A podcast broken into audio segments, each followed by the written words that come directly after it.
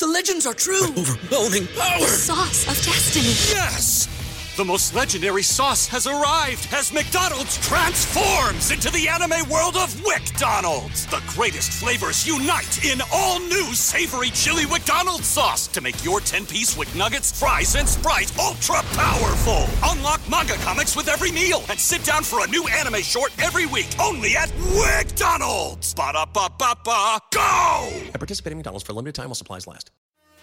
The Jesse Blake Sports Report with Jesse Blake. Welcome to the Jesse Blake Sports Report. Whether it is your first time here or your last time here or somewhere in between, I appreciate that you are here right now for us to discuss the Edmonton Oilers, the team that I am declaring. I'm putting a flag in the top of the mountain. I guess that's where you put flags. I'm, I'm putting the flag into the ground and saying the Edmonton Oilers have the worst start to the season of any NHL team this year. It is because on top of everything that has gone on amongst their three, one, and one start to the year, the Edmonton Oilers today learned that they will be missing Connor McDavid for one to two weeks with what they are deeming an upper body injury. Based on the replays that we've seen, I don't necessarily think it's an upper body injury. It looks like a mid body injury. McDavid in the third period of Saturday night's game against the Winnipeg Jets, which we will dissect in detail because it is very important to the narrative of the Edmonton Oilers. Connor McDavid during that game in the third period, he collided with Josh Morrissey. This is where we think the injury happened because after that, Connor McDavid did not play the rest of the game. He missed the rest of the minutes in the third. He missed overtime, was not out there. When he, after he collided with Josh Morrissey, he went over to the bench and he looked to be pointing to his hip. He looked to be holding on to his hip area. So that's why it doesn't really seem like a upper body injury. It seems like a mid body injury of McDavid holding on to his hip.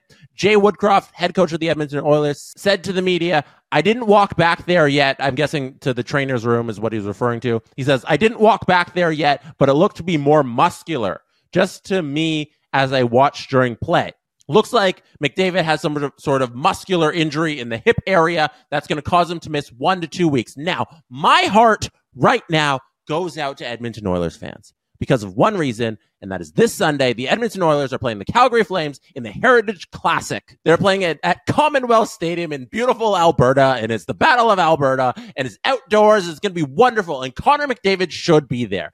And it is such a shame. He got injured on Saturday night, and now he has to miss the outdoor game, the Heritage Classic at Commonwealth Stadium on Sunday. What a shame! That is just the worst of the news on top of all of the other awful news that has happened so far in this season for the Edmonton Oilers. Now that we got McDavid's issues out of the way, who has had a, by McDavid's standards, a slow start to the year. And now this injury, it's only not great. Now that we've got that out of the way, let's move on to Evander Kane, who also made a headline Saturday. A number of players made headline Saturday. The next one on the list is Evander Kane, who during intermission, the second intermission, uh, he spoke to Scott Oake. When Scott Oake asked him about his fight with Brendan Dillon, he fought Brendan Dillon in the second period. Evander Kane said this. He said, I didn't play a lot in the first period, so I so I figured I might as well get into a fight and take seven or eight minutes in the box. Holy cow! That is Evander Kane, who's probably the top, uh, I don't know, fourth, third, fourth, fifth forward on the Oilers, depending on how you rank uh, the Hyman, Nuge, Kane trio, depending on how you have them there. He's he's one of the top three, four, five forwards on the Oilers. Um, played eighth most minutes there uh, in the game last night, so he wasn't happy with his time on ice during that first period that he was complaining about he had, let me just double check here how many minutes he had during the first period. He had three minutes and 29 seconds of ice time, which Evander Kane doesn't think is enough. In that second period, when he fought Brendan Dillon, he ended up with 352. And then Jay Woodcroft did play him uh, six minutes and 43 seconds in the third period and overtime for a total of 14 minutes. Eek, not a lot on ice during this game. So there you have one of your best forwards in the lineup calling out your head coach after a very slow start to the year. This is not what the Oilers need. I'm not too upset with Vander Kane for calling out his head coach because I like when players stand up for themselves. I like if he, if he's frustrated with his ice time, it's like, okay, you can say this behind the scenes, or if you have an actual gripe and saying it publicly is what you want, and you want that reaction from it, because Evander Kane's got to know that him saying that to Scott Oake on Hockey Night in Canada, I know it's the late game, it's not the premier seven o'clock game, but it's still on Hockey Night in Canada. It's gonna go viral. You know, it's everybody's gonna be talking about it. Me right now on this this podcast that you're watching are talking about the clip. Evander Kane had to know that there are repercussions for speaking about this during intermission. So if he knows all that and he still agree and he still thinks it's a good idea to go say it, then I'm all for him going that route to get what he wants, which is clearly more ice time. He's upset. He told the media he's going to go tell his ho- head coach.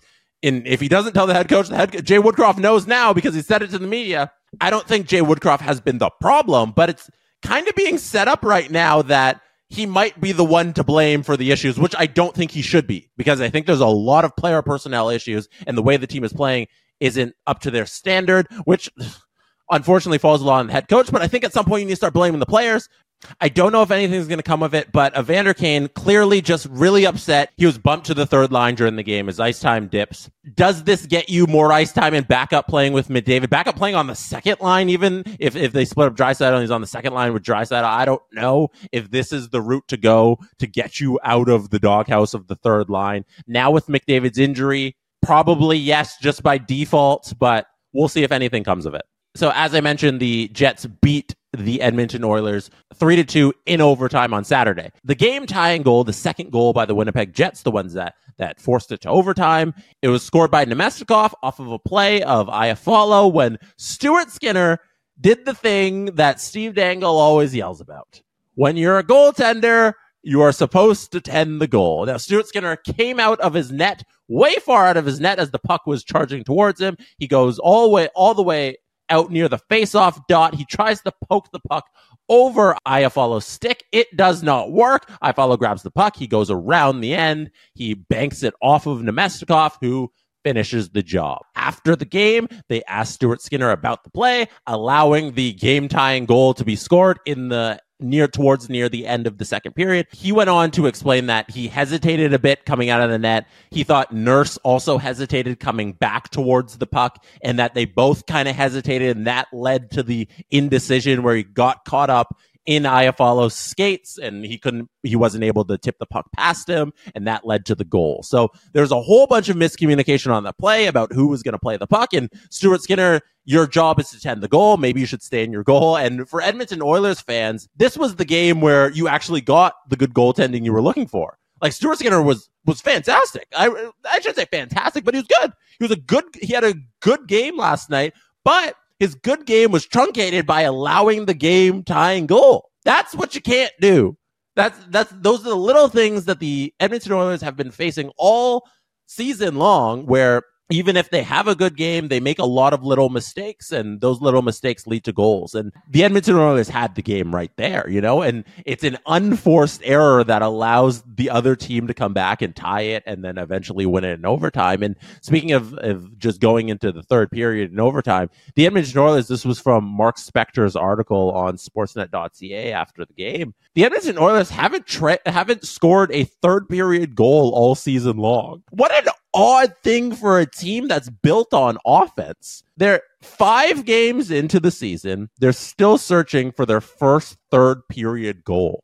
Like, wow, that is astonishing, especially considering they won one of their games previously six to one. Like, they beat the Predators six to one this year, and they still haven't scored a third period goal. Last thing on Saturday's game, Draisaitl. Draisaitl in overtime is is it like I get three on three is just a crapshoot. It is a coin flip, but Draisaitl's mistake led directly to the Jets scoring an OT goal. Like that's that's what happened in the pond hockey crapshoot flo- coin flip three on three overtime. That's what happened. Um, and that's the fact of the matter. Draisaitl made a mistake and it led directly to the Jets scoring a goal. And then let's just go past Saturday and look back just at the regu- the rest of the season and how it's unfolded, just so we can get a grasp of how we've reached this point where the Oilers have the worst start of any team in the National Hockey League. They lose Saturday to the Jets. We've covered that. The loss to the Flyers on Thursday was just a complete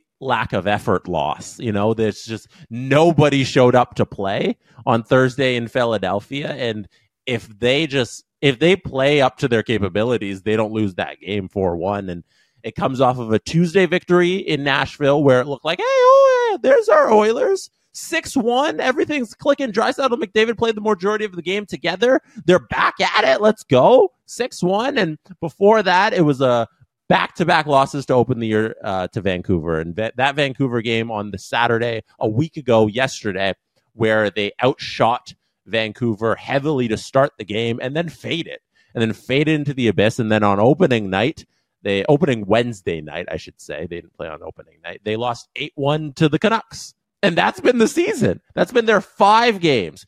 Two bad losses to the Canucks, where the Canucks handed them their lunch because the Canucks look good this year. One awful loss to the Flyers, a game where their goaltender threw the game away on Saturday, and then a good win against Nashville. That's been their five games for a team with these high expectations. Five games in to have those five results. We're borderline on panic mode right now. They are nine points back of the Vegas Golden Knights right now. A nine, the expectations on the Oilers were to win the division, and they're nine points back of the lead and we are in the second week of the season. That is disaster for Edmonton. There's there's a lot of times we're not we haven't hit double digits games yet, but we are at five games and we are doing an assessment of them at five games and five games in it is bad and it cannot possibly be worse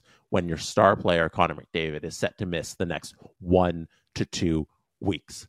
I want to ask you guys a question. I want to know who you think has had the opposite side of this debate. Which team in the National Hockey League has had the best start to this season? Because I th- I don't think the answer is just Vegas. Vegas obviously is undefeated. They have not lost a game, so it's hard to say anybody's been better than them. Colorado also undefeated. They have not lost a game, but Vegas has played one more. Uh, Vegas has uh, five straight wins, and Colorado only has four straight wins. But based on things like expectations, Boston is 4 0 as well. Everybody thought Boston would take a step back. And the Detroit Red Wings are 5 and 1 and have been a scoring machine so far this season. So I think there's a lot of contenders for best start to the year. And in terms of worst start to the year, I think it's a Usain Bolt runaway victory for the Edmonton Oilers because teams like Anaheim and San Jose, they've been awful, but their their expectations were to be awful. This is a team that's expected to be good. And Seattle, I did think Seattle would take a step back, so I'm not too surprised that they are where they are and the expectations on Seattle weren't the same as the expectations on Edmonton. So, let me know what you think. Who do you have as the team that has the best start to this NHL season? I got Detroit, Boston, Vegas, Colorado as my top four contenders. That is not in any order. Those are just the group of four who I think have the best start to this year, and I got to rank them. Maybe on the next episode, we'll see. Um, and last thing, Easter Seals Ontario. Easter Seals Ontario, a charity for kids with physical disabilities. Every year, we raise money for this wonderful organization by playing in the Eric Lindros Celebrity Classic. We are doing it again. The link to my page where you can donate is in the description. If you have a couple bucks you can spare, please send them our way for Rachel's Raiders, our team at the Eric Lindros Celebrity Classic. The kids will really appreciate every dollar you can donate. Hit the link in the description if you can. And that is it for me today. Good night from Toronto. I'll see you again uh, Thursday evening. Maybe we'll do the teams with the best start to the NHL season. That sounds like fun. Also, uh, I if you saw me like look away from like slightly past the camera, if you're watching on YouTube, it's because right behind the camera is Dolphins Eagles, and they're in the third quarter, and it's a really good game right now. So I'm sorry if I peeked over uh, once or twice while I was talking to the camera. But that's it. I'm going to go watch that. All right. Have a good night. Take care. Thank you for being here. You could have been anywhere in the world and chose me here right now. I appreciate you. And that is how it's done. The Jesse Blake Sports Report with Jesse Blake. Jesse Blake, the guy that likes to hear his name twice in one sentence. Sure, I know him. No, he doesn't have an ego at all. Say goodbye to your credit card rewards. Greedy corporate mega stores, led by Walmart and Target, are pushing for a law in Congress to take away your hard earned cash back and travel points to line their pockets. The Durbin Marshall credit card bill would enact harmful credit card routing mandates that would end credit card rewards as we know it. If you love your credit card rewards, tell your lawmakers hands off my rewards. Tell them to oppose the Durbin Marshall credit card bill.